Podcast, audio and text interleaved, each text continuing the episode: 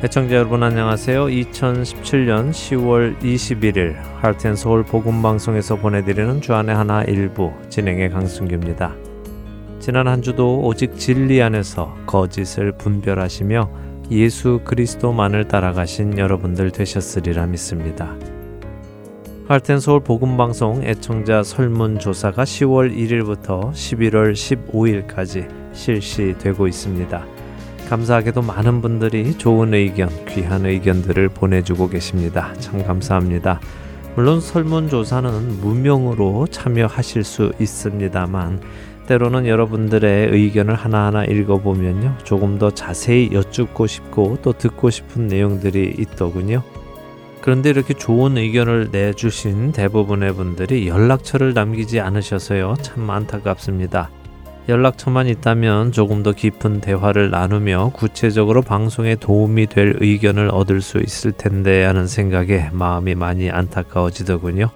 앞으로 설문조사 시간이 몇 주 더 남아 있는데요. 아직 설문조사에 참여하지 않으신 분들 미루지 마시고 참여해 주시기를 부탁을 드리고요. 좋은 의견 있으신 분들 가능하시면 연락처를 남겨주시면 저희가 연락드려서 더 깊은 의견 듣기 원합니다.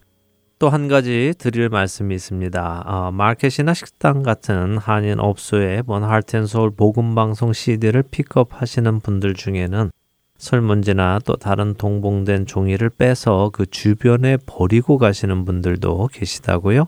봉사자들 분과 또 업소 주인 되시는 분들이 연락을 주셨습니다.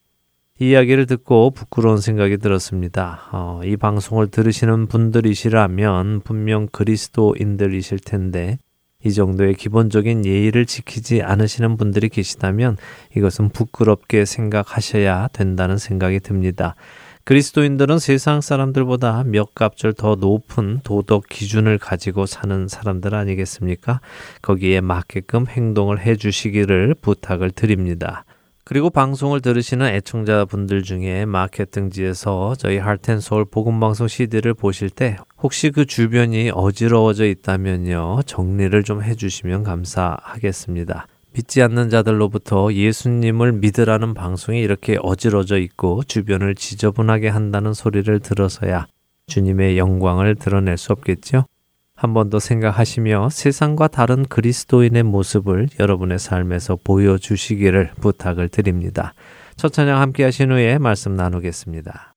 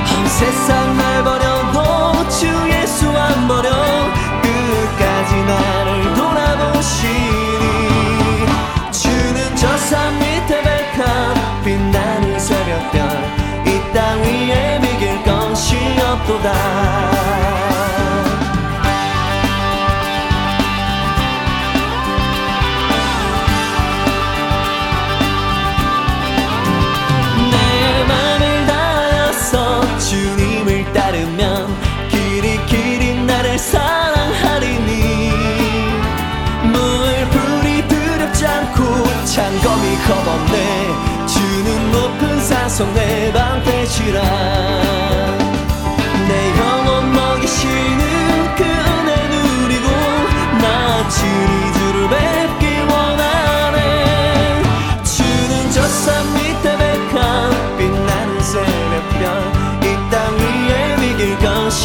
없도다. 내 영혼 먹이시는 그 은혜 누리고 나 주니 주를 뵙기 원하네. 주는 저 산 밑에 백합 빛나는 새벽별 이 땅 위에 비길 것이 없도다. 이 땅 위에 비길 것이 없도다. 이 땅 위에 비길 것이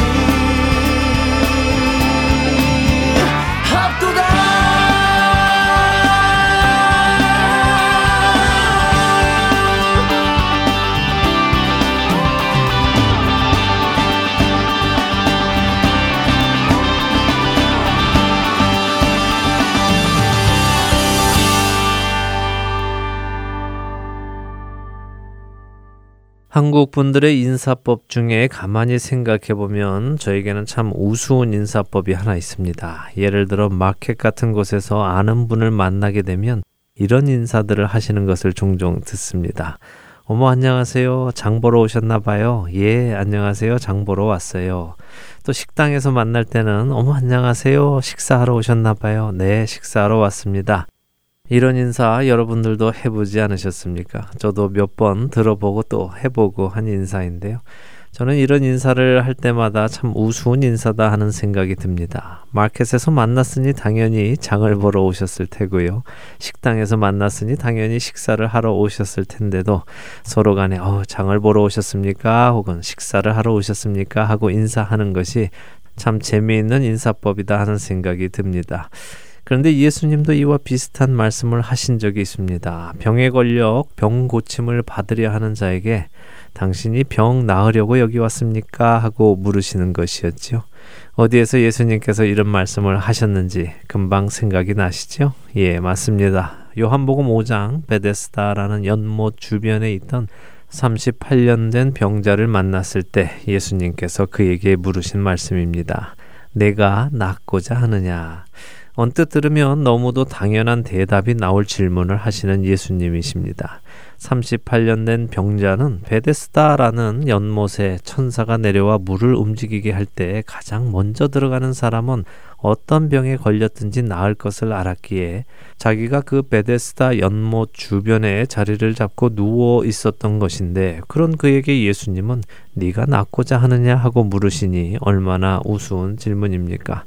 그렇다고 예수님께서 우리 한국 사람처럼 식사하러 오셨나 봐요, 장 보러 오셨나 봐요 하시며 인사말로 그에게 말문을 트신 것도 아니실 텐데 말입니다.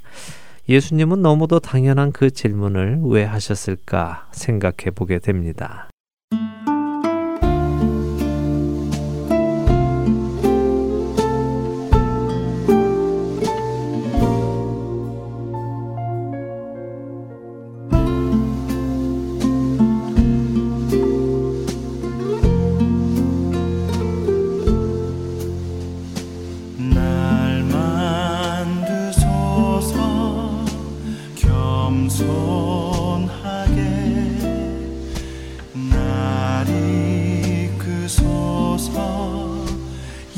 planted.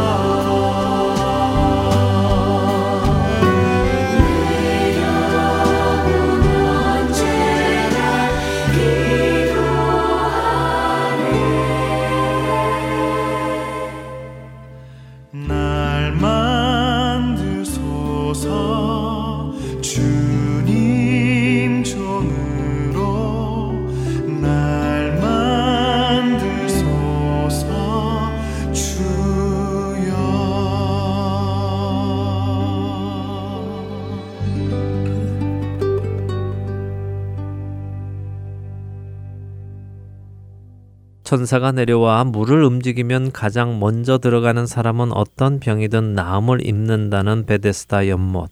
그 연못에서 나음을 얻기 위해 누워 있는 38년 된 병자. 그 병자 앞에 나타나신 예수님께서는 너무도 당연한 질문을 하십니다. 내가 낫고자 하느냐? 아마 저 같으면 낫고자 하니까 여기 이러고 있죠. 그걸 질문이라고 하십니까? 라고 되물었을지도 모르겠습니다. 그러나 말씀드린 대로 예수님께서 그것을 모르셔서 그런 질문을 하신 것은 아니십니다. 더군다나 한국인들의 인사법을 따라 병 나으러 오셨나 봐요 하고 말씀하신 것도 아니실 것이고요. 모든 것을 아시고 사람의 마음을 친히 아시는 예수님께서는 38년 된 병자의 마음 속에 어떤 마음이 있는지를 알고 계셨습니다. 그래서 그분은 그의 마음에 질문을 하신 것이죠. 내가 낫고자 하느냐 하시는 예수님의 말씀은 저에게 이렇게 들립니다. 네가 나으려는 소망을 가지고 있느냐? 다 포기하고 여기 이렇게 누워 있으려면 무엇하러 여기 있느냐? 정말 낫고자 하는 간절함이 네 안에 있느냐 하고 물으시는 것처럼 말입니다. 이런 예수님의 질문에 38년 된 병자는 자신의 마음을 이야기합니다. 요한복음 5장 7절의 말씀입니다. 병자가 대답하되 주여 물이 움직일 때에 나를 못에 넣어주는 사람이 없어 내가 가는 동안에 다른 사람이 먼저 내려가나이다. 그렇습니다. 예수님의 질문의 의도는 38년 된 병자의 대답으로 인해 확인됩니다. 38년 된 병자의 마음속에는 낫고자 하는 소망이 없었습니다. 그는 이렇게 말합니다. 내가 비록 여기 이러고 누워 있는 이유는 낫고자 함이지만 나는 나음을 받을 수 없습니다. 어느 누구도 나를 못에 넣어주지 않고 자기들이 먼저 들어가니 나는 나음을 받을 수 없습니다. 라고 말입니다. 나음을 받기 위해 베데스다 연못에 누워 있지만 정말 나을 것이라고 생각하고 있지는 않는 38년 된 병자. 그의 모습 속에서 우리의 모습을 보게 됩니다.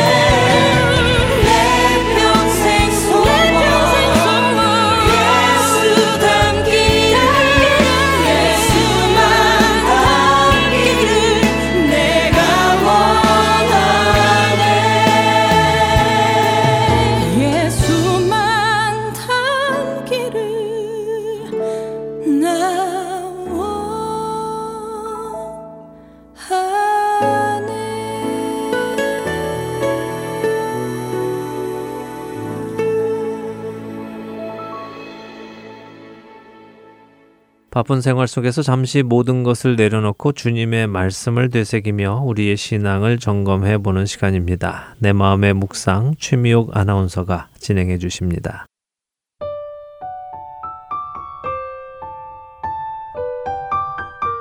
우리의 삶은 선택의 연속입니다. 이것을 다른 말로 하면 결정의 연속이라고도 할 수 있겠지요. 우리는 삶의 매 순간 무언가를 계속해서 선택하고 결정해야 합니다. 오늘은 무엇을 할까? 내일은 또 어떤 일을 할까? 결정의 반복입니다. 이처럼 결정의 반복을 해야 하는 우리의 삶에서 여러분들은 무엇에 기준하여 그 결정들을 내리십니까? 여러분이 결정하시는 그 일들의 우선순위는 무엇인지요? 또 그 우선순위에서 하나님의 위치는 어디쯤 있습니까? 여러분 앞에 놓여진 선택의 순간에서 하나님의 뜻과 하나님이 기뻐하시는 일을 먼저 생각한 후에 무엇을 선택할지 결정하십니까? 그러므로 나의 사랑하는 자들아, 너희가 나 있을 때뿐 아니라 더욱 지금 나 없을 때에도 항상 복종하여 두렵고 떨림으로 너의 구원을 이루라. 너의 안에서 행하시는 이는 하나님이시니 자기의 기쁘신 뜻을 위하여 너희에게 소원을 두고 행하게 하시나니. 방금 읽어드린 빌립보서 2장 12절과 13절에서 사도 바울은 하나님께서는 우리가 하나님의 기쁘신 뜻을 위해 살고자 하는 열망을 주셨을 뿐 아니라 그 열망을 행할 수 있는 능력도 함께 주셨다고 말씀하십니다. 빌립보서는 우리에게 구원받기 위해 행하라고 하시지 않습니다. 대신 우리가 받은 구원이 이루어지는 날까지 구원받은 사람답게 행하라고 하십니다. 우리 안에서 행하시는 하나님의 그 뜻이 이루어지도록 하라고 하십니다. 그분의 뜻이 이루어지기 위해서는 우리 삶 속의 모든 선택에서 그분을 생각해야 하며 그분의 뜻이 무엇인지를 일일이 묻고 결정해야 하는 것입니다. 이 사실을 바탕으로 우리 각자가 자신을 돌아보는 시간을 가져보면 어떨까요? 구원의 여정 속에서 나는 어디쯤 가고 있을까? 한번 진지하게 생각해 보시기 바랍니다. 혹시 하나님께서 여러분에게 어떤 특정한 결정에 대해 마음에 거룩한 부담을 주고 계시지는 않습니까? 혹시 여러분의 삶 속에서 내가 이 일을 해야 할 것 같은데 하고 느끼지만 난 그럴 만한 능력이 없어 혹은 그럴 여유가 없어 라고 변명하고 계시지는 않나요? 이런 변명을 만들어내기보다 지금 이 순간 주님께로 나아가십시오. 그리고 구원을 이루어 가기 위해 제 안에 하나님께서 주신 그 기쁘신 뜻을 이루어 가주세요 하고 기도하세요. 그렇게 한다면 여러분의 삶 속에서 일하시는 나의 하나님을 경험하시는 놀라운 변화를 맞게 될 것입니다. 주님, 우리는 주님의 뜻과 주님의 기쁨을 위해서 살아가기 위해 우리의 모든 것을 주님 앞에 내려놓습니다. 주님, 주님께서 우리에게 심으신 그 기쁘신 소원을 우리로 볼 수 있게 해 주시옵소서.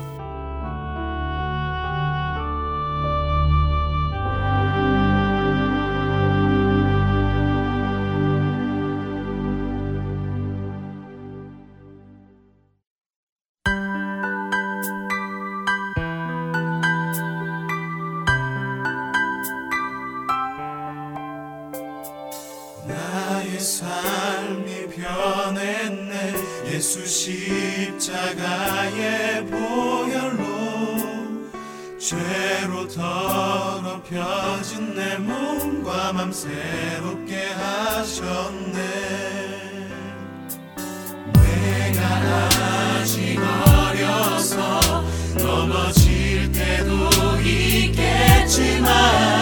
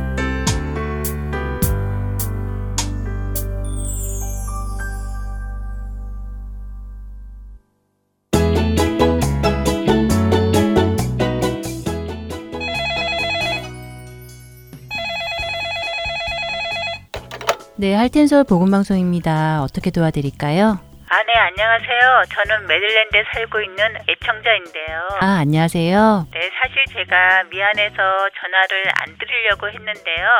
근데 벌써 2주 동안 방송을 못 들었어요. 어, 왜요? 글쎄 2주 전에는 CD가 부서져서 와서 못 듣고요. 이번 주는 아직도 CD가 배달이 안 되고 있네요. 아, 그러세요. 아유, 저런 속상하시겠어요. 어, 요즘 연말이라서 우편물이 많아진 관계로 어, 우체국에서 CD 배송에 문제가 많이 생기네요. 음, 양해 부탁드릴게요. 저희가 바로 다시 보내드리겠습니다. 주소를 좀 불러봐 주시겠어요? 네, 감사합니다. 저희 집 주소는요. 12802 노스 28 드라이브.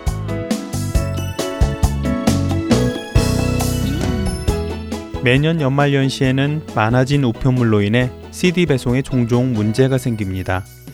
CD 배송이 원활히 이루어지도록 여러분들의 기도를 부탁드리며 혹시 파손된 CD를 받으셨거나 받지 못하신 경우가 생기시면 망설이지 마시고 연락을 주시기 바랍니다. 다시 보내드리겠습니다. 사무실 전화번호는 602-866-8999입니다.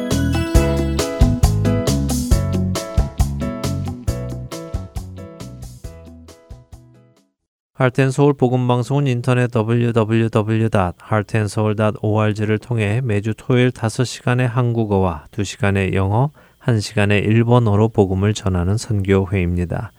이 방송은 스마트폰 앱이나 팟캐스트를 통해 여러분의 스마트폰에서 들으실 수 있으며 매주 댁에서 CD나 MP3 CD로 받아서 들으실 수도 있습니다. 자세한 문의는 방송사 사무실 전화번호 602-866-8999로 해주시면 안내해 드리겠습니다.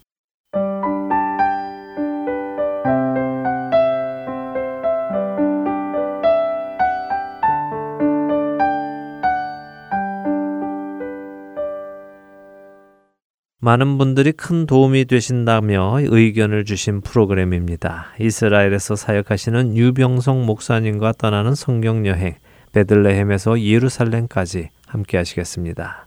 오늘은 벳메르학과 마루턱이라는 제목으로 말씀 전해 주십니다. 귀한 시간 되시기 바랍니다.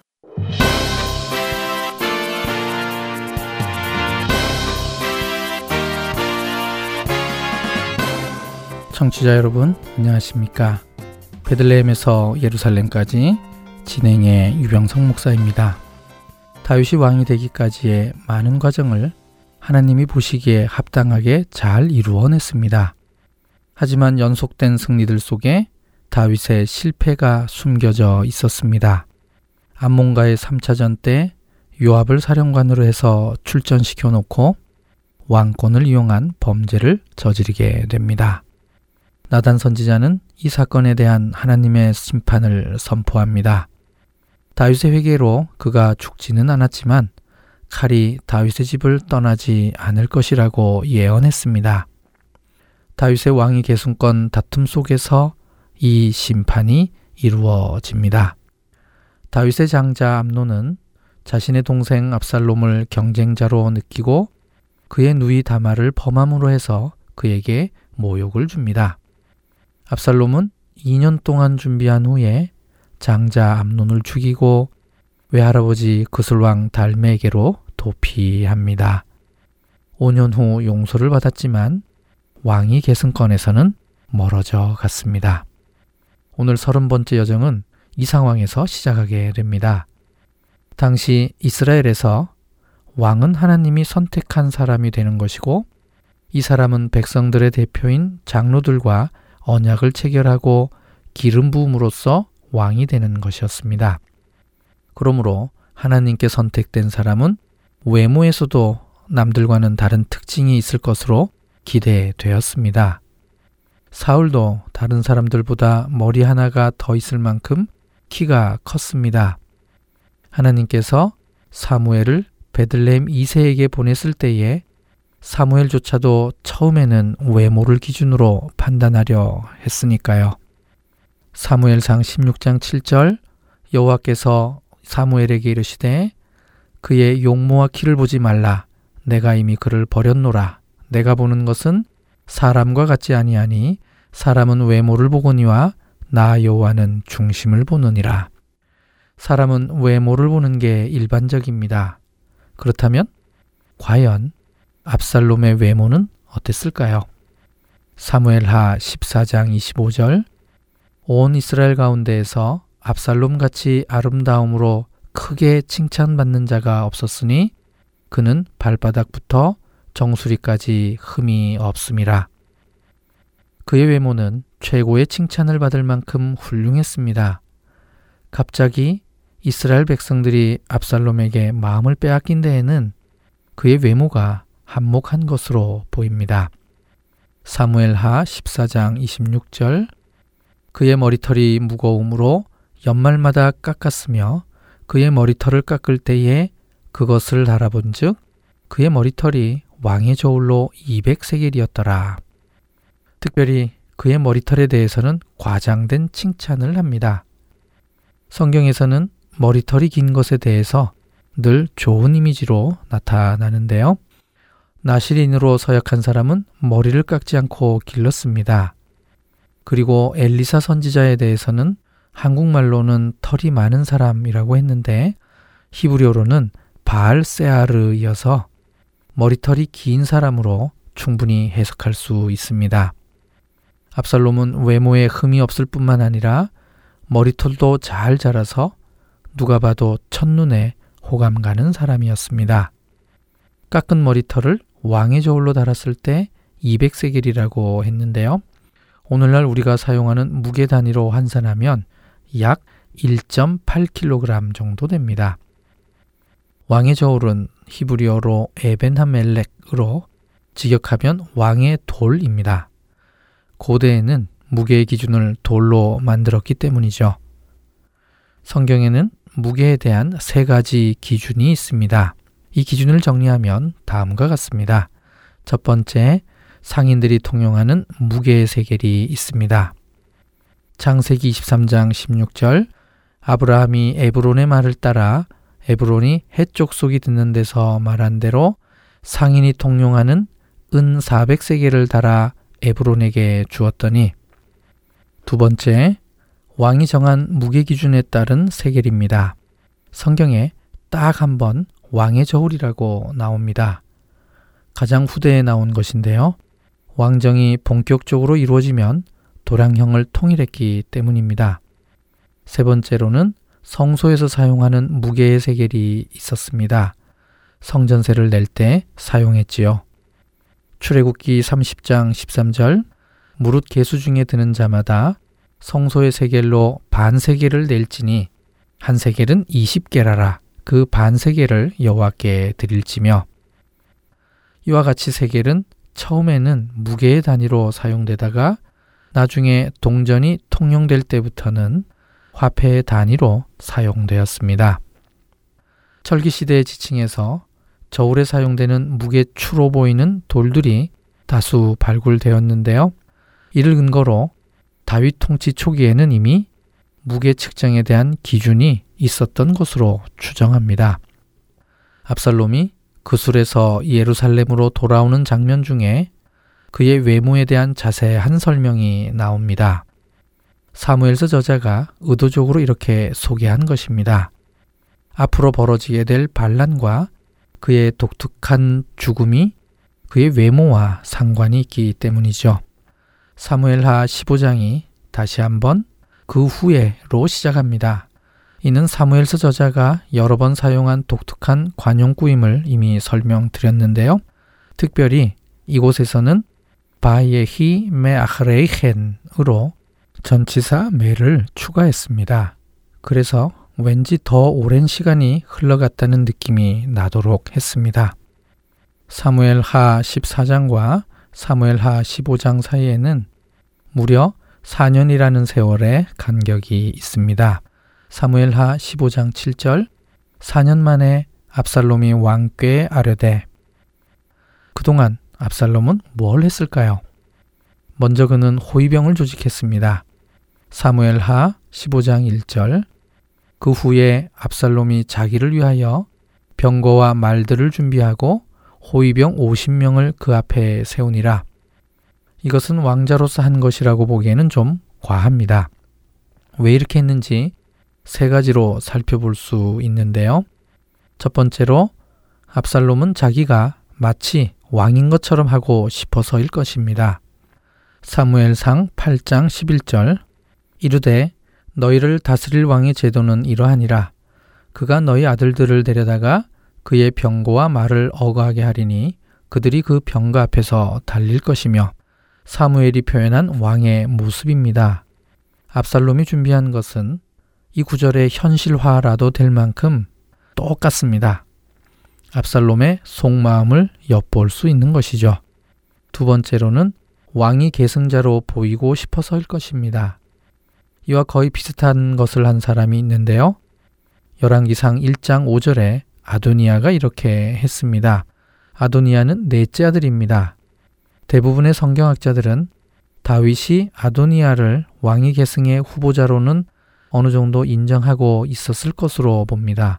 그래서 아도니아가 이렇게 하고 다녔는데 아마도 아도니아가 압살롬을 따라한 것으로 보입니다. 세 번째는 단순 자기 과시용 목적도 있었을 것입니다. 압살롬은 백성들의 마음을 훔치는 게 중요했습니다. 자기 과시를 할수록 백성들의 마음을 사로잡을 수 있으니 이와 같은 것을 준비했을 것입니다. 이런 개인 병고와 호위병을 유지하기 위해서는 많은 돈이 필요한데요. 압살롬은 이것을 감당할 만큼 재산이 있었습니다. 아마도 구슬왕 달메의 후원도 있었겠죠. 다음 단계로 백성들의 마음을 훔쳤습니다. 사무엘하 15장 6절 이스라엘 무리 중에 왕께 재판을 청하러 오는 자들마다 압살롬의 행함이 이와 같아서 이스라엘 사람의 마음을 압살롬이 훔치니라. 그는 아침 일찍이 성문 앞길 옆에 서서 백성들의 송사를 들어주면서 특별한 말을 합니다. 내가 이 땅에서 재판관이 되고라 했는데 이는 자기 스스로 이 땅의 재판관, 즉 사사의 역할을 하겠다는 것입니다. 압살롬이 백성들에게 다가간 포인트가 이것입니다. 다윗과 솔로몬의 행정 조직에는 전문적인 재판 제도가 아직 정착되지 않았습니다. 압살롬이 사무엘하 15장 3절에서 내 송사를 들을 사람을 왕께서 세우지 아니하셨다라고 말했는데요. 이 말은 어느 정도 사실이었습니다. 아직 전문적인 재판관 제도의 정착이 없이 송사에 대한 처리를 왕이 직접 하는 경우가 많았기 때문이죠. 이 과정이 백성들에게는 쉽지 않았을 것이고 왕이 바쁠 때에는 재판도 늦어지는 경우가 많았을 것입니다. 이 부분을 파고들어서 압살롬은 자기를 재판관이라고 소개한 것입니다. 이것을 통하여 압살롬은 백성들의 마음을 훔칠 수 있었을 것입니다. 4년 동안 준비한 후에 반란을 일으키기 위한 장소로 헤브론을 택했습니다. 사무에라 15장 7절 4년 만에 압살롬이 왕께 아르되 내가 여호와께 서원한 것이 있사오니 청하건대 내가 헤브론에 가서 그 서원을 이루게 하소서. 용이 주대하게 준비해온 압살롬이 반란의 장소로 선택한 곳이 헤브론입니다. 이곳은 지금까지 살펴온 다윗 일생에서 아주 중요한 곳이었습니다. 도망자로서 또돌이 생활을 하다가 제대로 정착 생활을 시작한 곳입니다. 그리고 이곳에서 유다족 속의 왕으로 세움받았고 또 온 이스라엘의 왕으로 세움받은 곳이 이곳입니다. 압살롬이 이곳을 택한 이유를 몇 가지로 정리해 보겠습니다. 첫 번째로는 헤브론은 압살롬의 고향입니다. 사무엘하 3장 2절에서 3절에 보면 다윗의 아들들 중 여섯 번째 아들까지는 모두 헤브론에서 태어났습니다. 두 번째로는 다윗이 예루살렘으로 옮겨감으로 해서 처음에는 왕도였던 헤브론이 상대적인 소외감이 생겼을 것입니다. 이 심리를 이용하기 위함이었죠. 헤브론은 유다 산지의 중심 도시였습니다. 하지만 다윗은 사울의 지지자였던 북쪽 지파를 끌어안기 위해서라도 예루살렘을 정책적으로 선호했을 것입니다. 헤브론 사람들은 이 부분에 대해 어쩌면 서운한 감정이 있었을 것이고 압살롬은 이와 같은 지역 감정을 역이용하려고 했을 것입니다. 세 번째로는 다윗의 반환은 모든 파벌을 소집하기 유용한 곳이기 때문입니다. 다윗의 궁전 안에는 이미 다양한 출신들이 섞여 있었습니다. 정략적 결혼으로 인한 외부 세력, 사울을 지지했던 잔존 세력, 외국 용병 출신의 군부 등 다양한 파벌을 모으기 위해서는 아무래도 예루살렘보다는 거리상 떨어진 헤브론이 훨씬 유리했을 것입니다. 압살롬이 헤브론에서 왕이 되는 모습에는 이상하게도 기름 부음에 대한 설명이 없습니다.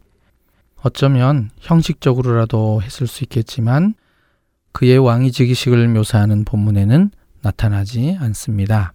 사무엘하 15장 10절 이에 압살롬이 정탐을 이스라엘 모든 지파 가운데에 두루 보내 이르기를 너희는 나팔 소리를 듣거든 곧 말하기를 압살롬이 헤브론에서 왕이 되었다 하라. 나팔 소리에 해당하는 히브리어가 콜하 쇼파르입니다. 쇼파르는 뿔라파를 말하는 것입니다. 왕이 되는 과정을 비교하기 위해 솔로몬이 왕이 되는 구절을 살펴보겠습니다. 열왕기상 1장 34절 거기서 제사장 사독과 선지자 나단은 그에게 기름을 부어 이스라엘 왕으로 삼고 너희는 뿔라파를 불며 솔로몬 왕은 만세수를 하옵소서 하고 이곳에는 분명히 기름을 부은 후에 뿔라파를 불었습니다. 아마도 압살롬도 이렇게 했을 것입니다. 압살롬과 유사하게 예후도 왕이 될 때 기름 부은 내용은 없이 나팔을 부는 것만 나옵니다.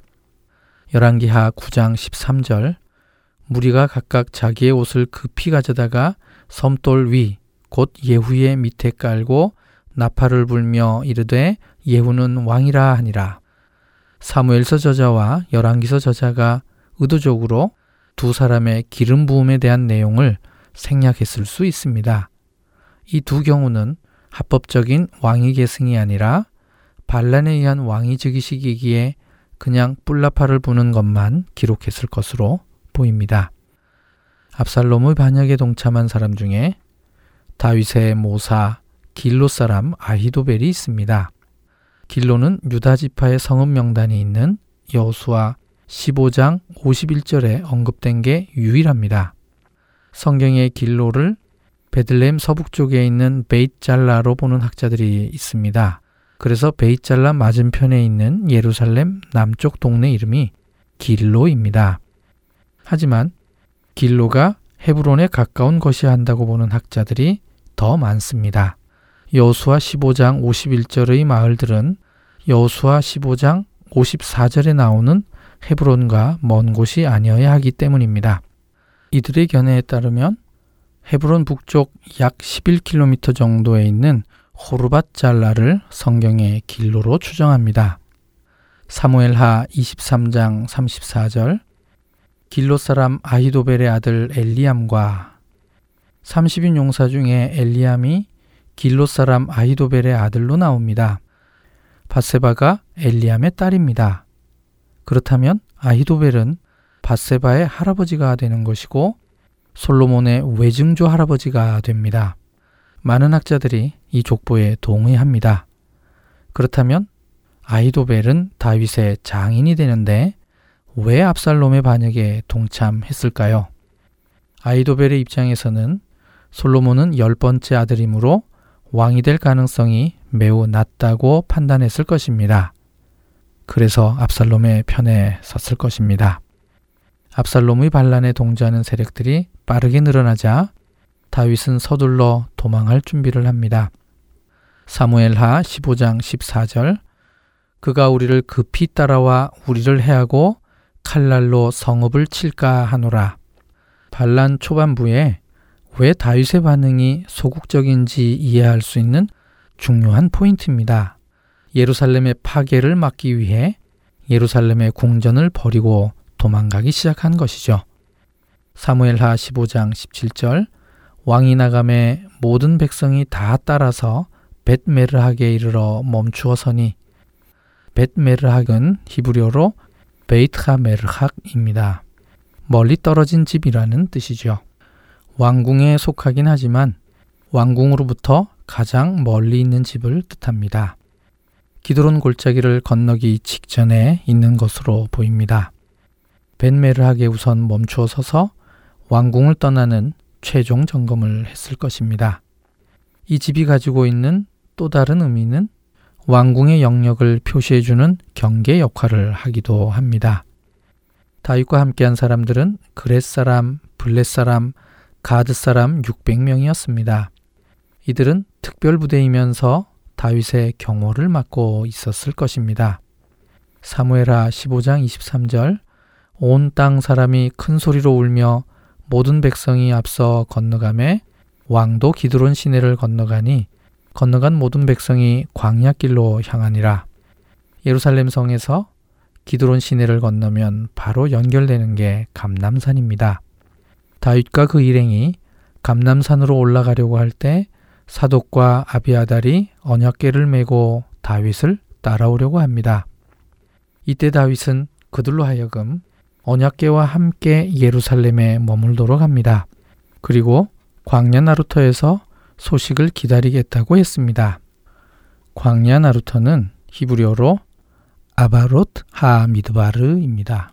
결론적으로는 여리고 앞에 있는 요단강 나루터로 이해하면 되는데요. 사실은 이 단어 자체에 대해서는 해석하기 힘든 단어입니다. 이 단어에 대한 케레는 아르봇 하 미드바르입니다. 그렇게 되면 뜻이 좀 달라집니다. 아르보트는 요단 골짜기 내의 평평한 마른 땅을 가리키고 하미드바르는 광야를 말합니다. 즉 광야의 평지라는 뜻이 됩니다. 그래서 성경학자들은 아르보타 미드바르는 여수와 4장 13절에 나오는 여리고 평지, 즉 아르봇 여리호와 같은 곳으로 봅니다. 결국 여리고 평지와 여리고 묘단강 나루터는 서로 가까운 곳이므로 본문을 이해하는데 아무런 어려움이 없는 것이죠. 이 앞을 지나 요단강을 건너가면 그곳은 민수기 22장 1절에 나오는 모압 평지, 즉 아르봇 모압입니다. 이렇게 해서 사독과 아비아달이 하나님의 괴를 도로 예루살렘으로 가져다 놓습니다. 다윗이 감남산 길로 올라갈 때 아이도벨이 압살롬의 반란에 동참한 것을 듣게 됩니다. 곧바로 다윗이 그의 모략이 어리석게 해달라고 하나님께 기도한 것으로 봐서 아마도 이 소식은 다윗에게도 큰 부담이 되는 소식이었던 것 같습니다. 하나님의 기도 응답이 바로 이루어집니다. 사무엘하 15장 32절 다윗이 하나님을 경배하는 마루턱에 이를 때에 아렉 사람 후세가 옷을 찢고 흙을 머리에 덮어쓰고 다윗을 맞으러 온지라. 이때 만난 후세가 아이도벨의 모략을 어리석게 해줄 해결사였기 때문이죠. 다윗이 도착한 감남산에 있는 하나님을 경배하는 마루턱은 어디에 있을까요? 우선 히브리어를 직역하면 하나님께 경배하는 그곳 꼭대기에 이르니입니다. 마루턱에 해당하는 히브리어는 하로시입니다. 정관사가 있으므로 감남산에서 제일 높은 꼭대기라고 해석하면 됩니다. 이곳이 중요한 역할을 한 것은 성전이 완성된 이후에 매년 대속제일 때였습니다. 대속제제 제물로 선택된 두 마리 중에 한 마리는 광야로 보내게 됩니다. 이를 아사셀 염소라고 하죠. 이 염소를 보내는 길이기 때문입니다. 다윗은 이 장소를 지나면서 다시 돌아올 것에 대한 큰 기대와 소망을 가졌습니다. 사무엘하 15장 25절 후반부입니다. 만일 내가 여호와 앞에서 은혜를 입으면 도로 나를 인도하사 내게 그 괴와 그 계신대를 보이시리라. 이 감남산은 이후 메시아의 오심과 관련되어 아주 중요한 장소가 됩니다. 스가랴 14장 4절 그날에 그의 발이 예루살렘 앞 곧 동쪽 감남산에 서실 것이요. 그래서 오늘 다윗이 건넜던 기드론 골짜기를 요엘서 3장 12절에 여호와의 심판, 즉 여호사밧 골짜기라고 부른 것입니다. 이렇게 중요한 감남산이 성경에서 처음으로 집중 묘사된 게 오늘 본문입니다. 결코 우연이 아닙니다. 다윗의 이러한 모티브의 연장선에서 스가랴서에서는 메시아가 감남산으로 오실 것이라고 한 것입니다. 그런데 다윗의 자손으로 오신 예수님께서 승천하신 곳도 감남산 꼭대기입니다. 그는 분명히 다시 오실 것입니다. 오늘은 여기까지입니다. 다음 시간에 사무엘 하 16장 1절에서 17장 23절까지의 말씀으로 다시 뵙겠습니다. 안녕히 계십시오.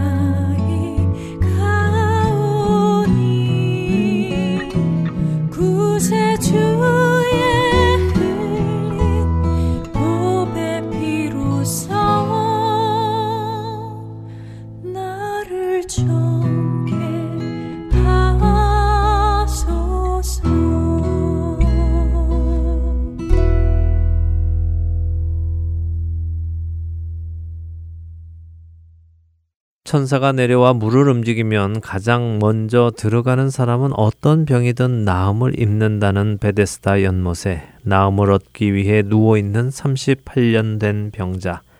그러나 그에게는 낫고자 하는 소망은 없었습니다. 그에게는 오직 자신이 나을 수 없는 이유만이 있었습니다. 그런 그의 의중을 알고 계시는 예수님은 그에게 정말 낫기를 원하는지 물으셨습니다. 그러나 그는 낫기를 원한다고 답하기보다는 자신이 나을 수 없는 이유만을 설명했습니다. 그의 그런 모습 속에서 오늘 우리의 모습을 봅니다. 만일 예수님께서 오늘 내게 다가오셔서 네가 그리스도인으로 살고자 하느냐라고 물으신다면 우리의 대답은 무엇이 되겠습니까?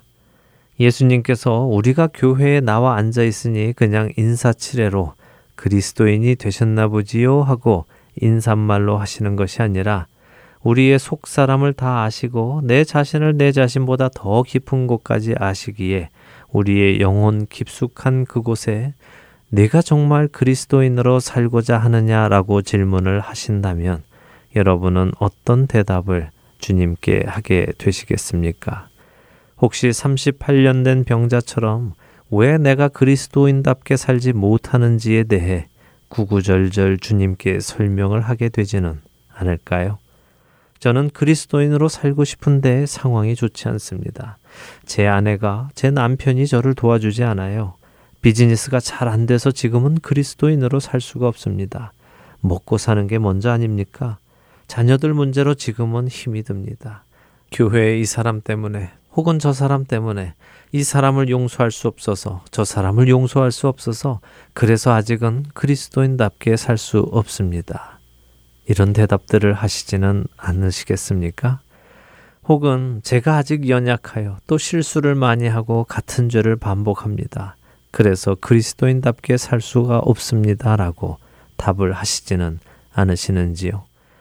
그러나 예수님께서 38년 된 병자에게 네가 낫고자 하느냐라고 물으신 이유가 어째서 그에게 낫겠다는 소망이 없어졌는지를 알기 원해서가 아니라 그가 상황이야 어떻든 진실로 낫기를 원하고 있는지 그 본질적인 문제에 대해 다시 깨어나라고 물으신 것처럼 주님이 오늘 우리에게 네가 그리스도인으로 살고자 하느냐라고 물으실 때 역시 우리가 왜 그리스도를 영접하고도 그리스도인으로 살아가지 못하는지에 대한 답을 듣기 원하심이 아니라 우리 안에 진실로 그리스도인으로 살아가고자 하는 열망이 있는지를 그 본질적인 문제를 다시 물으시는 것일 것입니다. 오늘 예수님께서 여러분께 네가 그리스도인으로 살고자 하느냐라고 물으신다면 여러분들은 무엇라고 대답하시겠습니까? 여러분 안에 그리스도인으로 살아가고자 하는 열망이 있으십니까? 저는 우리 모두가 예수님의 이 질문에 주여, 제가 그리스도인으로 살기를 원하나이다 라고 대답하기를 원합니다. 이렇게 대답한다면 그 후에 우리에게 해야 할 일이 있습니다. 내가 낫고자 하느냐 하는 예수님의 질문에 자신이 왜 낫지 못하는지를 설명하던 38년 된 병자에게 예수님은 한마디의 말씀만 하십니다. 요한복음 5장 8절입니다. 예수께서 이르시되 일어나 네 자리를 들고 걸어가라 하시니 예수님의 이 말씀에 병자는 곧 나음을 받아 자리를 들고 걸어갔다고 성경은 말씀하십니다. 저는 오늘 내가 왜 그리스도인으로 살아가고 있지 못하는지 구구절절 예수님께 설명하는 우리에게 예수님께서도 같은 말씀을 하실 것이라고 믿습니다. 네 자리를 들고 걸어가라. 이 말씀은 변명의 그 자리에 더 이상 누워 있지 말고 일어나 걸어가라는 말씀입니다. 예수님의 말씀에 순종하라는 말씀입니다. 그리스도인으로 살고 싶으십니까? 진실로 그리스도인답게 살고 싶으십니까? 그렇다면 상황을 보지 마시고 예수님의 말씀을 들으십시오. 그리고 그 말씀을 따라 살기 시작하십시오. 여러분의 그 자리에서 일어나 그분과 함께 걷기 시작하십시오. 그분이 여러분을 인도하실 것입니다. 우리 안에 그리스도인으로 살아가고픈 열망이 진실되게 솟아나와 그 자리에서 일어나 주님의 말씀에 순종함으로 그 삶의 길을 걸어가는 우리 모두가 되기를 바라며 주안의 하나 일부 여기에서 마치도록 하겠습니다. 함께 해주신 여러분들께 감사드리고요. 저는 다음 주 이 시간 다시 찾아뵙겠습니다. 지금까지 구성과 진행의 강순기였습니다. 애청자 여러분, 안녕히 계십시오. 나를 지으신 이가 하나님 나를 부르시니가 하나님 나를 보내시니도 하나님. 나의 나 된 것은 다 하나님 은혜라. 나의 달려갈 길 다가도록. 나의 마지막 하도록 나로 그 십자가 품게 하시니 나의 나 된 것은 다 하나님을